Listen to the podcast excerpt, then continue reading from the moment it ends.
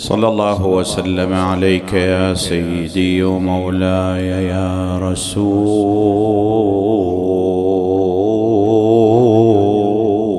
الله. صلى الله وسلم عليك يا خير خلق الله.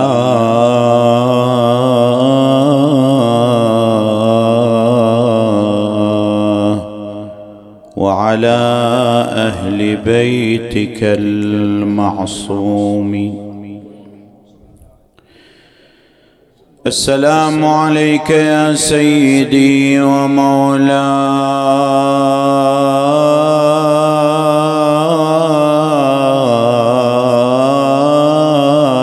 يا أبا عبد الله. ابن رسول الله يا ابن أمير المؤمنين وابن سيد الوصين وابن فاطمة الزهراء سيدة نساء العالمين.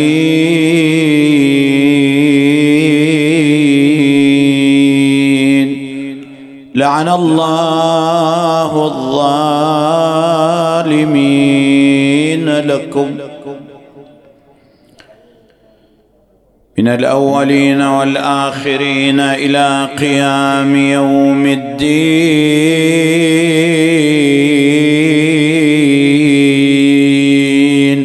يا ليتنا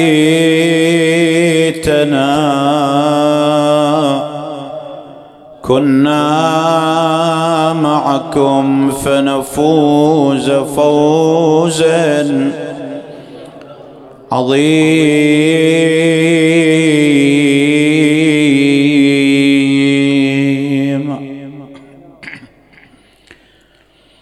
يا حجة الله قد ضاق الخناق بنا.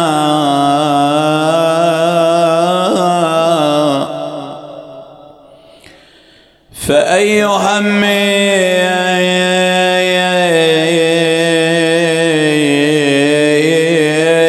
من الدنيا نلاقيه.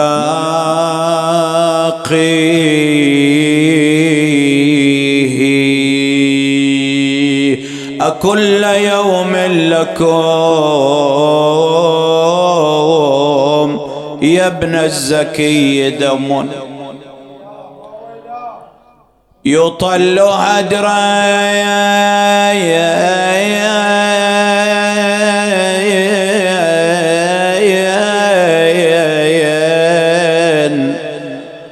وما من ثائر فيه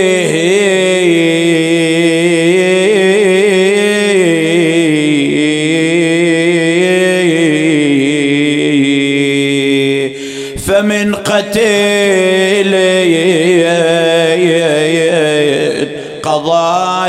تحت الضباع عطش وفوق عجف المطاسي قد ذراري.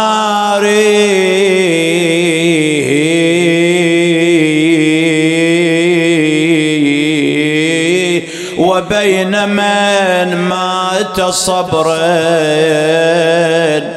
بعدما سقيت بالسم أحشاؤه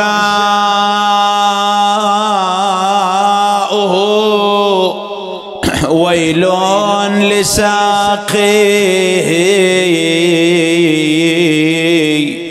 يا طاوي البيد يا طاوي البيد يرجو نجح مقصده.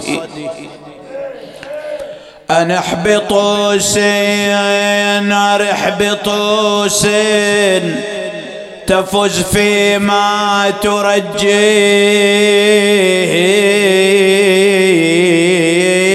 أفدي غريبا عن الأوطان. أفدي غريبا عن الأوطان قد شطحت به النوى عن مغانيه وأهليه الضامن الخلد في أعلى الجنان لمن يزور في طوس مثواه ويأتي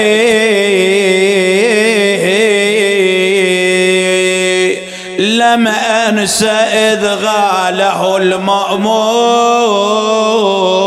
حين غدا. يبدي له غير ما في القلب يخفي فدس في العنب السم النقيع له. فبات مضطهدا وإماما. فبات مضطهدا مما يعانيه يا ابني مصايبنا عظيمة شيب الشام. نبكي على ضلعين مكسورة ورا الباب لو للجنين اللي تعفر فوق لعته لو قد جدنا اللي دهانا بكل رزي. إيه, إيه نبكي يا ابني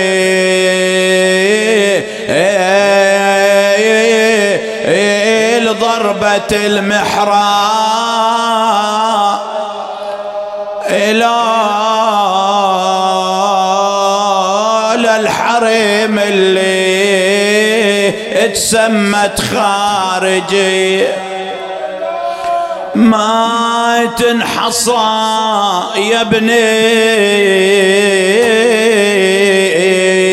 مصايبنا بتعدى. الله يا مسجون ملات بكل وولا. بالأمس خويا رمية بجسر بغداد بين الأعادي جثته ظلت رمي لو نبكي يا ابني للذي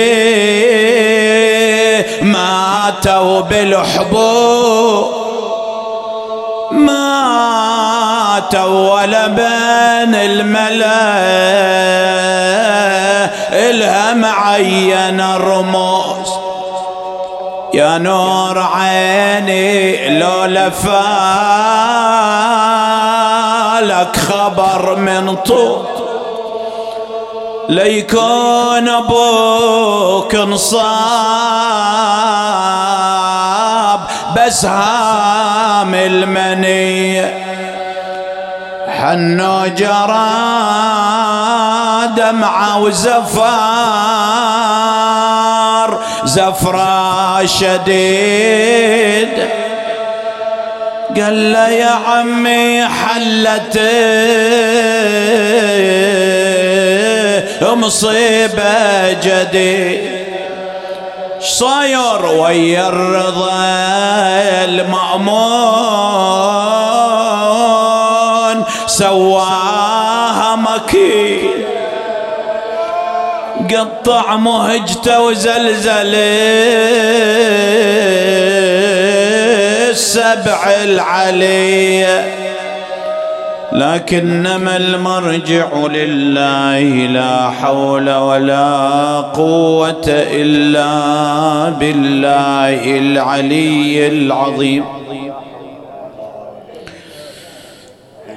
قال إمامنا وسيدنا أبو الحسن موسى بن جعفر عليه أفضل الصلاة والسلام. مخاطبا أبناءه هذا أخوكم علي بن موسى عالم آل محمد.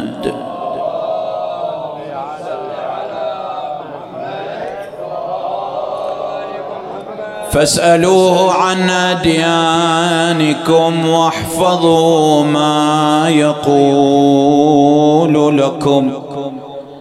فإني سمعت فإني سمعت أبي جعفر بن محمد عليه السلام يقول إن عالم آل محمد لفي صلبك فليتني أدركته فإنه سمي أمير المؤمنين علي بن أبي طالب.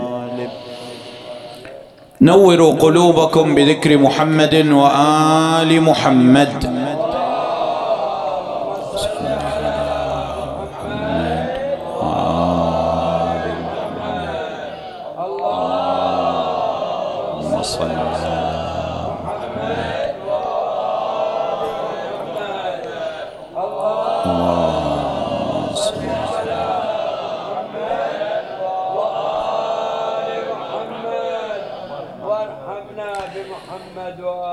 لماذا استطاع الإمام الرضا صلوات الله وسلامه عليه أن يبسط نفوذه العلمي وينال ويحظى هذه الشهرة العظيمة على مستوى العالم الإسلامي ككل؟ يمكن أن يقال أن طبيعة العلم تجري في أهل هذا البيت صلوات الله وسلامه عليهم فلا يمكن أن نمر بإمام من الأئمة الأطهار عليهم السلام إلا ونجد شأنا علميا وتفوقا على سائر علماء العصر الذي يعيش فيه. غير أننا أيها الإخوة إذا جئنا إلى الإمام الرضا صلوات الله وسلامه عليه نلحظ شيء ربما هذا لا يعني يثار أو لا يمر به وهي أنه هناك فترة جدا مهمة في حياة الإمام الرضا سلام الله عليه أتاحت له أن يتحرك بحرية ويبسط هذا العطاء العلمي لتصبح له هذه الشهرة التي سوف أشير إلى بعض مصادقها فيما يأتي من الحديث. ما هي هذه الفرصة؟ أحنا نعرف أن الإمام سلام الله عليه إمامته امتدت إلى عشرين عاما يعني استقل بالإمامة بعد أبيه الكاظم عليه السلام مدة عشرين عاما. منها عشر سنوات كانت في خلافة هارون. طيب وهل هذه تعتبر فرصة؟ هل هذا يعتبر امتياز؟ الذي يعيش في ظل هارون طبيعي أنه يواجه تصفية يواجه ملاحقة. لكن هنا ظرف يختلف وإن كان الأمر كما يقال عن شخصية هارون. لماذا؟ لأنه بعد شهادة الإمام موسى الكاظم صلوات الله وسلامه عليه أصبح الخليفة العباسي متوجسا من دماء العلويين.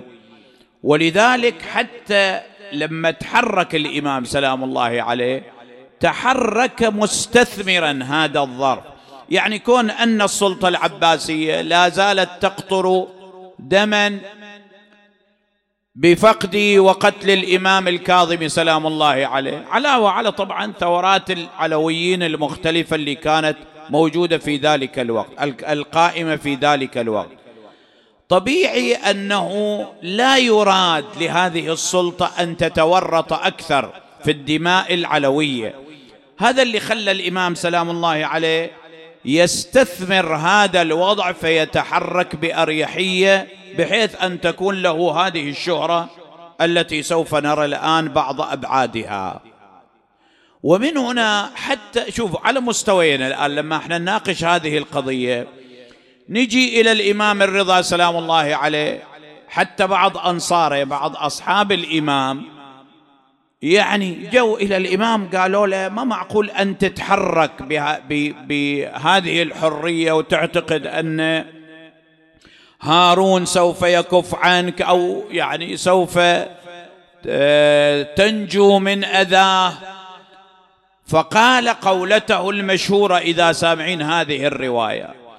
قال إن الرسول صلى الله عليه وآله إن جدي محمدا صلى الله عليه وآله كان يقول لئن أخذ أبو جهل شعر من رأسي فلست بنبي. وأنا أقول لئن أخذ هارون شعر من رأسي فلست بإمام. الإمام كان واثق أنه ما كان بإمكان السلطة العباسية في ذلك الوقت في الفترة اللي كان يحكم فيها هارون العباسي أن تفعل شيء. ذلك لأن أصابع الاتهام تتوجه للسلطة بقتل الإمام الكاظم عليه السلام وهو يريد أن يدرأ عن نفسه هذه التهمة. فليس في مصلحته أن يتبنى أي عمل عدائي ضد الإمام الرضا صلوات الله وسلامه عليه. في الجانب الآخر هم جماعة من جلاوزة هارون جاءوا له قالوا أنت أخذت عهدا على نفسك أنك لا تبقي لأهل هذا البيت باقية. وهذا علي بن موسى الرضا يدعو إلى نفسه يتحرك براحته ويعلن عن إمامته. ما شوف سويت له شيء. فقال للقائل يعني هارون قال له أتريد ويحك؟ أتريد مني أن أقتلهم جميعا؟ يعني ما يكفي لي الذي جرى بيننا وبين موسى ابن جعفر؟ اذا هذه نقطة جدا مهمة في البحث يا إخوة يعني أنه توجس السلطة في مسألة التورط بدماء بني هاشم وبالذات بالدماء العلوية وبالذات فيما يخص الأئمة لا شك أنه جعل فسحة أو خلق فسحة للإمام عليه السلام في التحرك ولذلك رأينا أن هذه الحركة أخذت هذا البعد المهم جدا في حياة الإمام صلوات الله وسلامه عليه. طيب كيف كانت هذه الشهرة؟ هذا اللي أشار إلى الإمام سلام الله عليه في هذه الرواية. الإمام الكاظم كما مر على أسماعكم الكريمه الآن جمع أولاده. طبعا أولاد الإمام الكاظم كثر كما تعرفون. فوق العشرين. جمعهم جميعا. وقال هذا ليش؟ يعني لاحظوا هنا أنه كون أن هالمجموعة هذه كلها تنتمي للإمام الكاظم سلام الله عليه طبيعي أن تصير عند بعضهم حركة للمطالبة باسم الإمام الكاظم. وهذا ما حصل. فأراد الإمام عليه السلام أن ينظم حركة أبنائه بحيث أن يكونوا تابعين لمن؟ للإمام الرضا سلام الله عليه. فجمعهم وقال لهم هذه الكلمة هذا أخوكم علي بن موسى الرضا عالم آل محمد. شوف هذا اللقب العظيم الذي أعطاه الإمام. كلهم علماء ال محمد. ولكن كأنما هذه يا إخوة إشارة لماذا؟ لما سيظهر على يديه من شهرة علمية تخضع لها جميع مشارب العلم وجميع حواضر العلم أيضا كما سأشير إلى شاهده الآن. طيب هذا أخوكم علي بن موسى الرضا عالم ال محمد سلوه. يعني لا يصير عندكم واحد. هذه إشارة إلى مرجعية في الواقع. ليكون واحد منكم يستغل اسمي مثلا فيخرج في ناحية ويدعو إلى نفسه دون أن يلتفت إلى هذا التراتب في مسألة الإمامة وأنه الإمام المفترض الطاعة من بعدي. وهذا اللي صار في الواقع. يعني أنت لما تجي إلى زيد مثلا زيد ابن الإمام الكاظم سلام الله عليه. شو يسموه؟ زيد النار الحركة التي قام بها في البصرة وأحرق بعض دورها وبعدين يعني حتى صار الإمام الرضا محرج مما كان يفعله أخوه زيد إلى درجة أنه يأتي به المأمون إليه ويقول هذا أخوك فعل كذا وكذا. كلام للإمام يمكن لكم أن تراجعوه. في مستوى الحرج الذي وقع فيه الإمام الرضا سلام الله عليه نتيجة لما فعله اخوه فإذا كان كأنما الإمام الكاظم سلام الله عليه عنده فكرة أن بعضهم راح يتبنى. حركة يزعم من خلالها انتماءه إلى الإمام أو يستغل من خلالها انتماءه للإمام الكاظم عليه السلام. لذلك قال سلوه عن أديانكم. واحفظوا ما يقول لكم. مرجعية تامة الإمام أمر بها بالنسبة لأبنائه بإزاء الإمام الرضا صلوات الله وسلامه عليه. وأراد أن يبين لهم أنه مو أنا اللي أعلي شأنه وإنما حتى الإمام الصادق سلام الله عليه يقول كان يقول لي هذا الكلام. كان يقول إن عالم آل محمد لفي صلبك.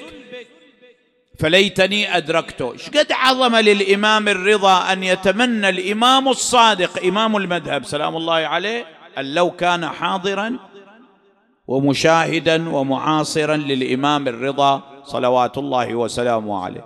أيضا مو اعتباطا أن يقول فإنه سمي أمير المؤمنين علي بن أبي طالب.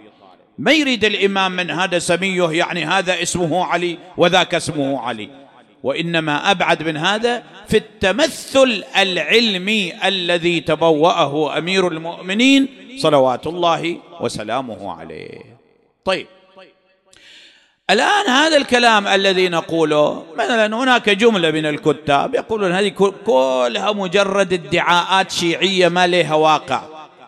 شيعة عادتهم هكذا يبالغون في علوم أئمتهم وفي تفوق أئمتهم.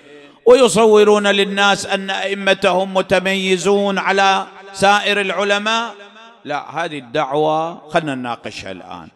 هل هذا التفوق الذي برز فيه وهذا موضوع جدا مهم يا إخوة هل هذا التفوق الذي برز من خلاله الإمام علي بن موسى الرضا كان على مستوى الدائرة الشيعية في نطاق الدائرة الخاصة؟ لو أكثر من هذا. بين يدي ثلاث شواهد تدعم هذا المدعى. اولا الشاهد الأول لما أخرجه المأمون من المدينة المنورة إلى خراسان. التفتوا إلى هذه النقطة جيدا. الرجاء بن أبي الضحاك هو الشخص الذي وكل من قبل المأمون بأن يأخذ الامامه من المدينة إلى وين؟ إلى خراسان. في ذاك الوقت أيها الإخوة كان الطريق لمن يريد أن يقصد إيران في ذلك الوقت كان من المدينة إلى مسارين. له طريقان يعني الوصول إلى خراسان له شنو؟ له اتجاهان. الاتجاه الأول معروف في ذاك الوسط. كان يمر بمدن وقرى كانت تتشيع لأهل البيت. صلوات الله وسلامه عليه. معروف عنها من قديم الزمان أن هذه كانت مرتبطة بالولاء لأهل البيت. هذا الطريق. الطريق الثاني وهو طريق البصرة. طريق كان معروفا في مناطقه كلها. يعني أنت لو تتبع رحلة الإمام والآن أكو خرائط رسمت. حديثا حول مخطط مسير الإمام الرضا سلام الله عليه من المدينة إلى أن دخل العراق ثم بعد ذلك دخل إلى الأراضي الإيرانية. تلاحظون في هذا المخطط إذا رجعت طبعا إلى نفس المناطق في ذاك الوقت. ذاك الوقت هذه المناطق التي أمر المأمون. بأن يمر بالإمام الرضا عليها ما كانت تعرف بالولاء لأهل البيت سلام الله عليهم. وهدف المأمون واضح مو شكل؟ يعني يقول أنه أنا لو أخذت علي بن موسى الرضا ومريت على المدن والقرى التي تعرف بالتشيع وش يصير. كان كل ما يمر بمنطقة يخرج أهلها وتصير لي فوضى وناس يمكن تأخذ هذا من باب الظلامة. فبالتالي يحصل ما أنا غني عنه. بينما أنا بإمكاني أن أخذ إلى طريق آخر وناس لا يتشيعون له. كان هذا المخطط اللي رسمه المأمون في مسير الإمام الرضا. على أرض الواقع وش صار؟ لما طلعوا الإمام وأخذوه عن هذا الطريق. شوف لاحظ هذه الكلمة التي رواها من؟ الرجاء بن أبي الضحاك نفسه أو ابن الضحاك الرجاء بن الضحاك. هذا الرجل طبعا لما وصل ويا الإمام إلى خراسان مطلوب منا أن يقدم تقرير مفصل عن كل ما رآه من الإمام الرضا. وإذا رجعتم إلى تقرير الرجاء بن ضحاك في تفصيل حركة الإمام حقيقة هذا رجل غريب يعني في تفصيله. كأنه أراد منه المأمون أن يكتب كل دقائق حركة الإمام. مو على أساس يعني منو شاف في الطريق وسلم على من. تصوروا يا إخوة أن من ضمن ما رفعه إلى المأمون في حركة الإمام أنه في الوقت الفلاني نزل صلى. أنتم شايفين واحد يكتب تقرير حتى عن الصلاة. إلى هالمستوى. في الوقت الفلاني في المكان الفلاني نزل صلى. زين بعد. شوف أكثر من هذا. صلى راجع. واحد واقف يصلي. لا قاعد يتسمع الإمام حتى وهو يصلي. في الركعة الأولى بعد الحمد قرأ سورة القدر. في الركعة الثانية شوفوا إلى إلى هالدرجة. ودي في الواقع بقدر ما هي مؤلمة في يعني في تتبع الإمام لكنها رواية مفيدة لنا لذلك أخذ منها استحبابات كثيرة هذه في الصلاة من وراء ما نقله هذا الرجل عن حركة الإمام. فحتى السور اللي كان الإمام يقراها في الصلاة هم هذا سجلنها في تقريره يعني ما خلى لا صغيرة ولا كبيرة إلا وبينها. زين. قال له زين خبرني لقي من في الطريق من شافه وماذا فعل ماذا تكلم؟ التفتوا أنا أقتصر على هالجملة فقط.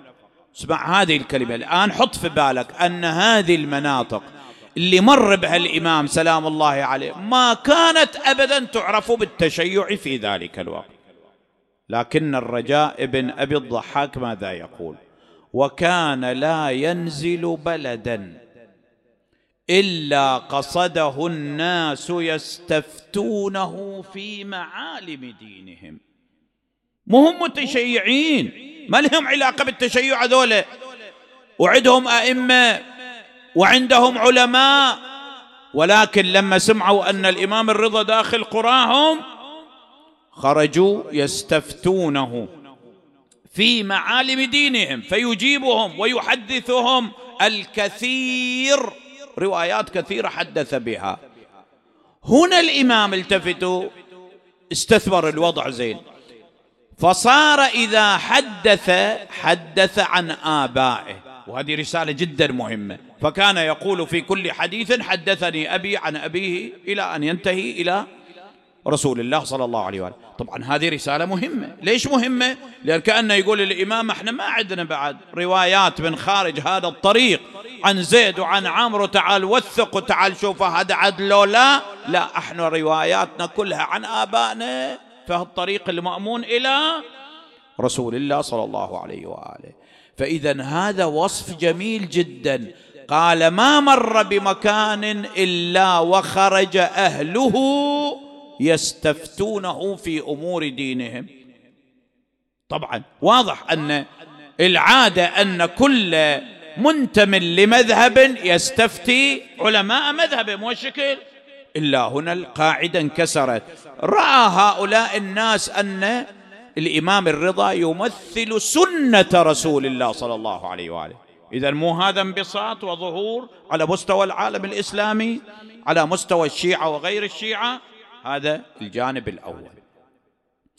الشاهد الثاني أنه صلوات الله وسلامه عليه يتحدث عن فترة وجوده في المدينة المنورة.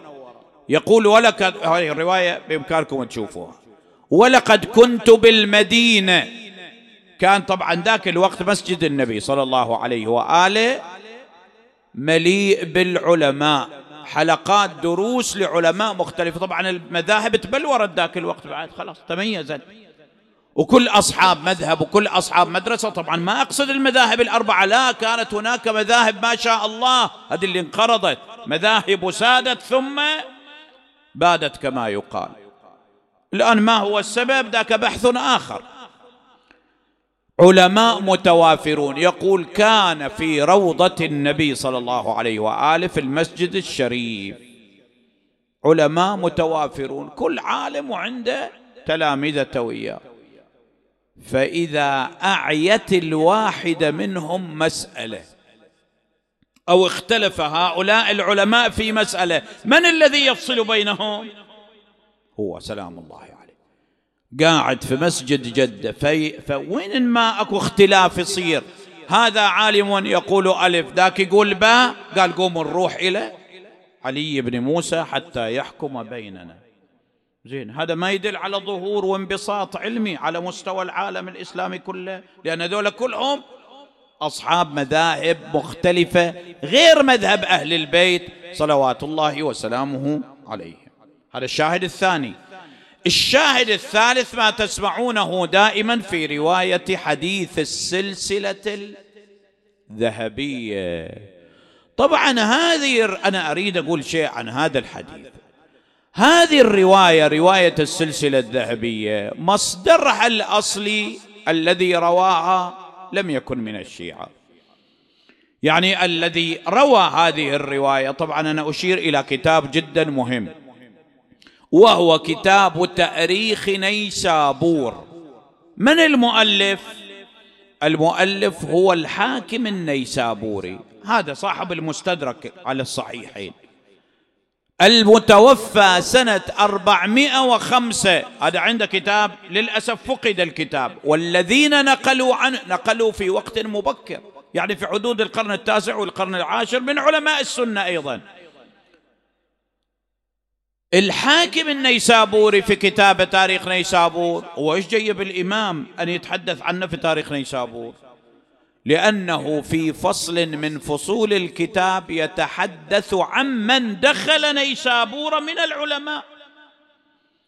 والإمام الرضا طبيعي دخل نيسابور فأرخ لدخول الإمام سلام الله عليه. النقطة الأهم هنا وبعدين نوصل لها أنه متى دخل الإمام الرضا نيسابور.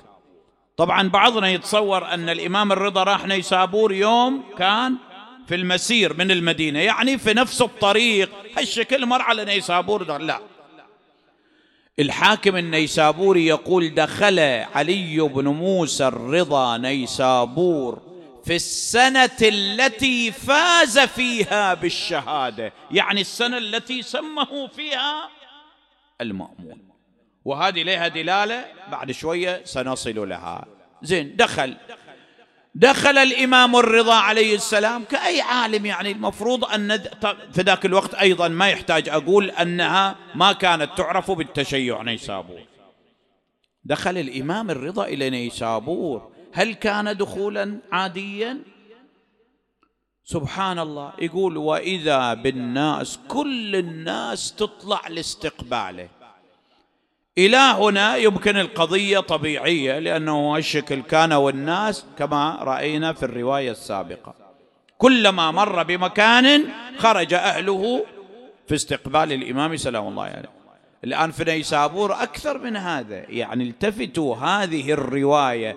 لو رويت عن شيعة لقيل هذه مبالغة ومغالاة.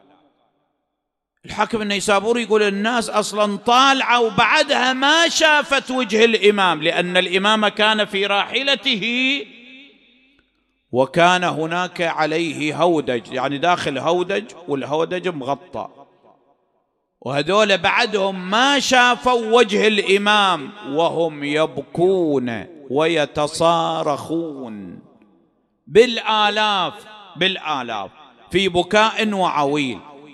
لاحظ هذا الأمر. زين. بعد يقول ثم صاروا يمرغون نواصيهم تحت حافر بغلة الإمام علي بن موسى الرضا. سلام الله عليه. هذه بتعقلنها أنت؟ هذه لو حصلت من شيعة؟ قالوا هذا هذا غلو. إيش دعوة؟ قاعد تمرغ ناصيتك وتحط راسك بجنب حافر راحلة لكنها حصلت من أناس لم يعرفوا بالتشيع لأهل البيت. وهذا دليل مهم جدا يا إخوة. على شنو؟ على أن الأمة كانت متعطشة لأهل البيت. وكانت تتمنى أن أن يرجع أهل البيت إلى الساحة العامة حتى ينتفعوا بعلمهم.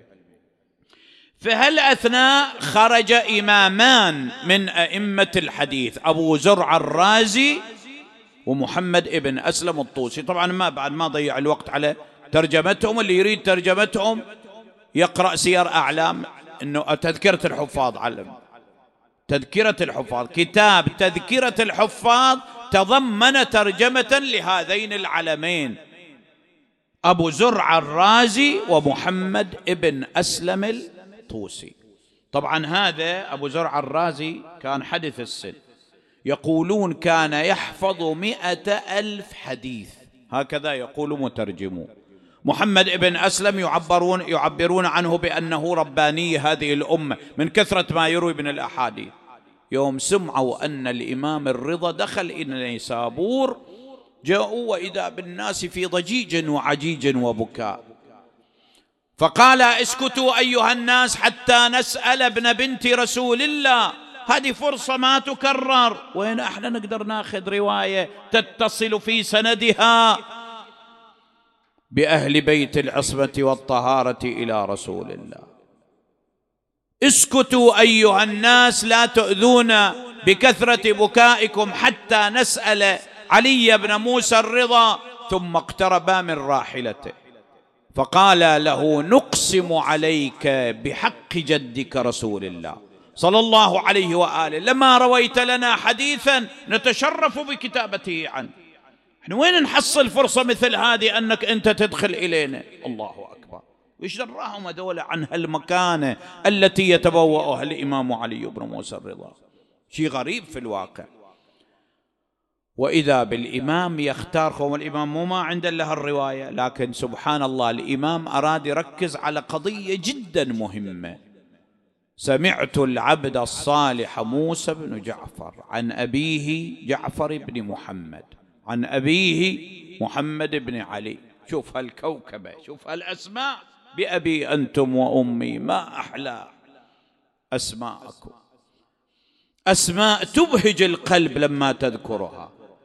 تشعر بالفخر والاعتزاز إذ تنتمي لهذه الأسماء. إلى أن وصل إلى رسول الله عن جبرائيل عن الله كلمة لا إله إلا الله. حصني فمن دخل حصني أمن من عذابي. ثم مشى خطوات وأخرج رأسه الشريف قائلا بشروطها وأنا من شروطها. الآن تسأل نفسك تقول عجيب الإمام الرضا ما عنده رواية غير عن رواية؟ لا الإمام الرضا في قمة الذكاء وهو يختار هذه الرواية في هذا الجو أن يربط في كلمات بسيطة توحيد الله تبارك وتعالى بشرطية ولاية أهل البيت. سلام الله عليه. هذه رسالة جدا مهمة. أراد الإمام الرضا أن يبثها. زين بس هذول الاثنين اللي كانوا يسمعوا كلام الإمام ويكتبوا. تصوروا يا إخوة الرواية ماذا تقول؟ فعدت المحابر. طبعا المحابر ذاك اليوم مو أقلام. واحد يكتب براحته لا يكتب له شوي وبعد يملأ القصبة بال بالحبر ويرجع. وهكذا محابر كل واحد قدامه محبرته. عدت المحابر في ذلك اليوم التي كتبت هذا الحديث. كم محبرة؟ فوجد أنها تنوف على عشرين ألف محبرة إذا كم الناس اللي كانوا موجودين؟ هذه مبالغات شيعة؟ هذا ما ذكر. إذا هنا هذا يعكس لك من خلال هالشواهد الثلاثة. شنو؟ هالمكان اللي كان الإمام بأبي وأمي يتبوأها. لا على مستوى شيعته ودائرته الخاصة وإنما على مستوى عموم العالم الإسلامي. ولذلك هنا ما كان يرمي له المأمون من ولاية العهد أفسده الإمام في كل خطواته. كان يرمي إلى تشويه صورة الإمام. وإذا يشوف الإمام سلام الله عليه يعني شنو تشويه صورة الإمام؟ يعني أن يبث في أذهان العامة.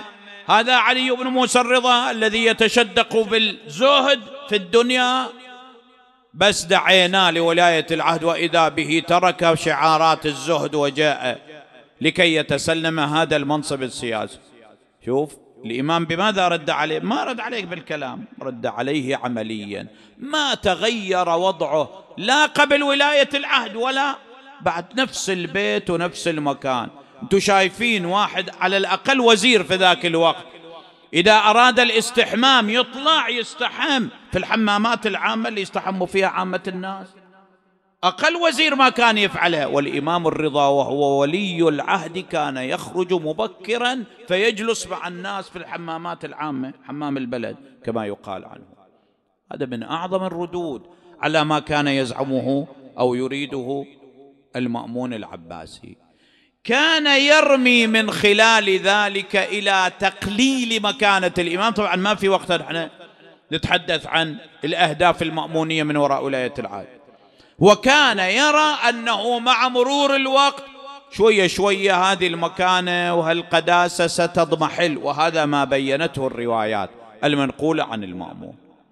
بينما هنا لما نجي لما قلت لك إحنا عندنا حاجة فانه في السنة التي استشهد فيها. دخل نيسابور في السنة التي فاز فيها بالشهادة. يعني سنة 203 المفروض على مدعى المأمون أن الإمام قلت قداسته وانكمشت قيمته.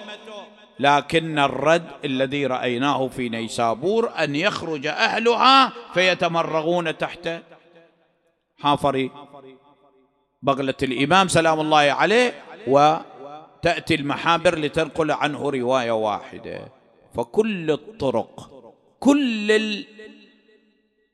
كل الجوانب التي كانت تمثل ثغرات يريد أن ينفذ من خلالها المأمون كل هالخطط ذهبت أدراج الرياح.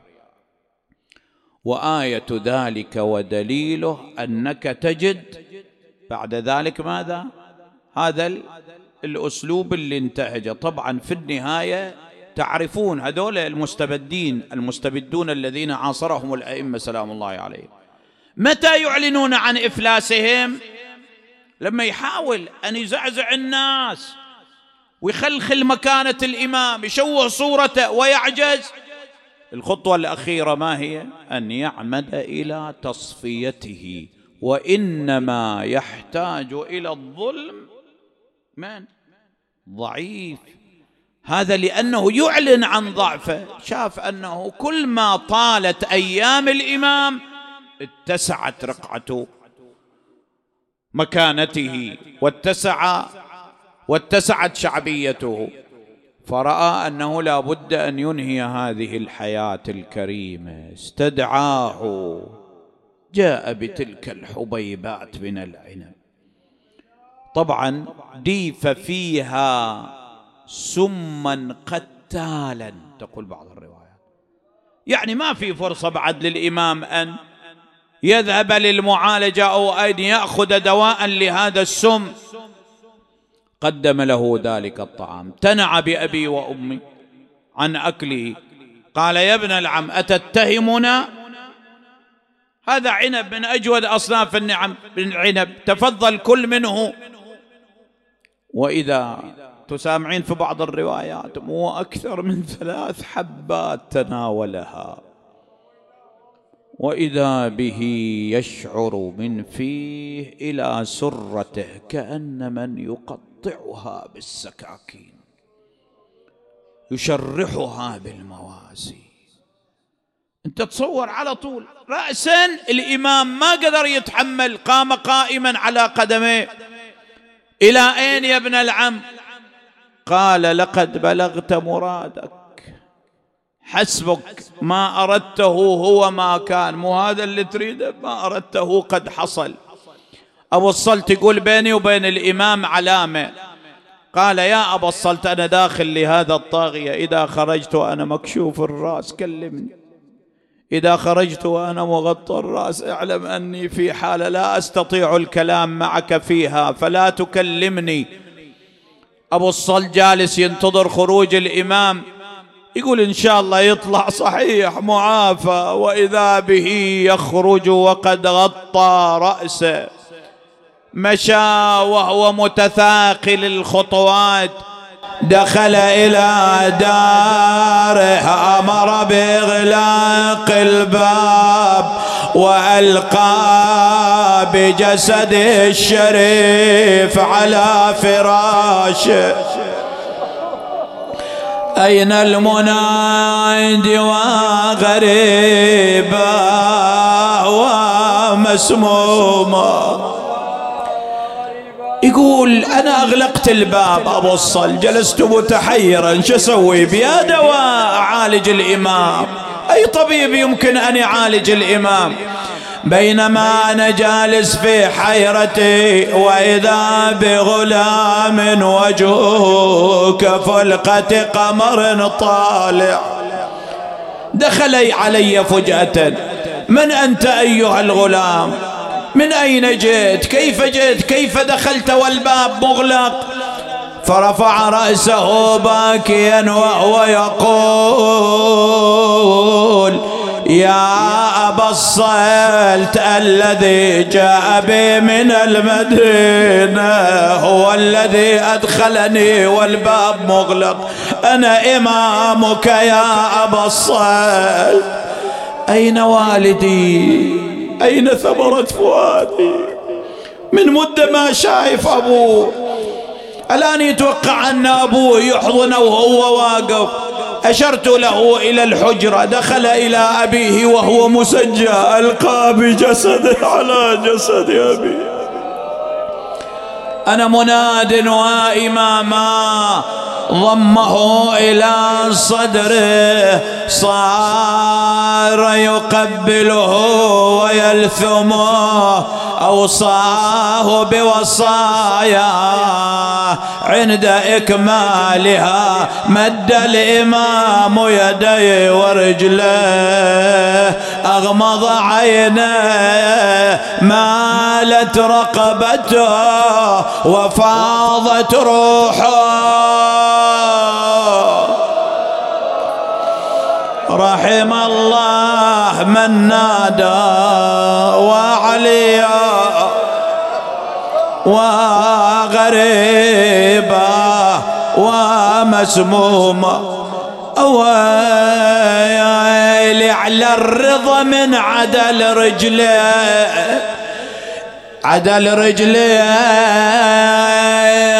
تشهد ويح قلبي واسبل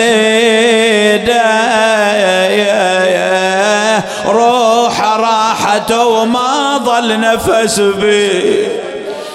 يا ثار الموت قرايا.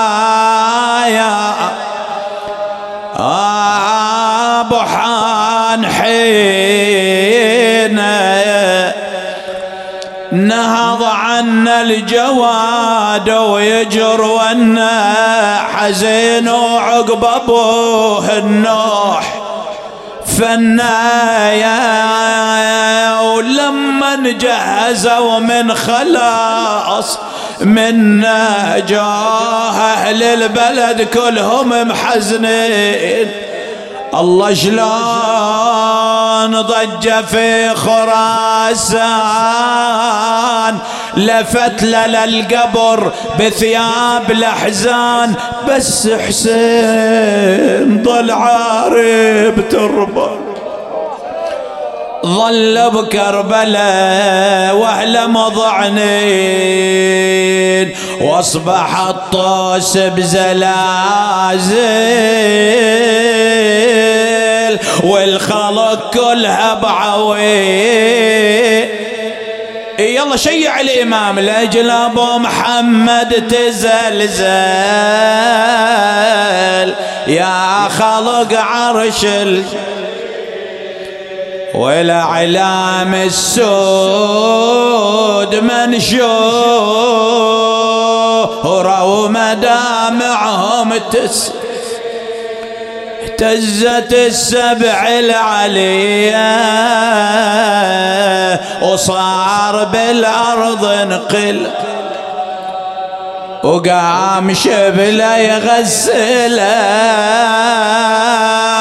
والدمع من عينه ما يقلب على المغتسل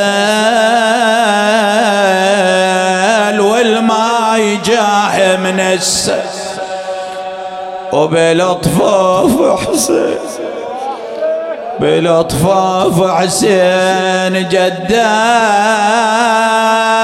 خضب بفه يتهيأ لأربعينية أبي عبد الله تهيأ يا عيني يا عيني بكي ودمعك. يا عيني بكي وهل الدمع غدران على المذبوح برض الطيف. عطشان وتلعب فوق صدر الخيل.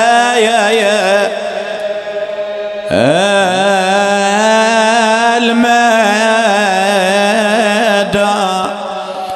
يا أهل الميادين لا ترفع الروس أهل الرياسه وعزها حسين فوق الرموح. راسه الصدر بن سعد بالخيال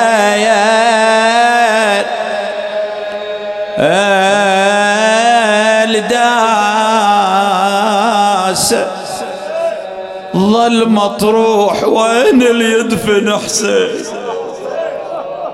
غسلوه ولا لفوه في كفن اللهم صل على محمد وآل محمد. ثبتنا على ولاية أوليائك والبراءة من أعدائهم.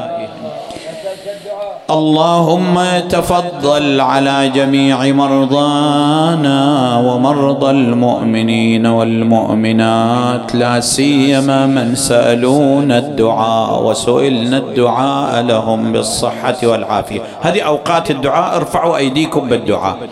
وأيام عظيمة. وهذا علي بن موسى الرضا.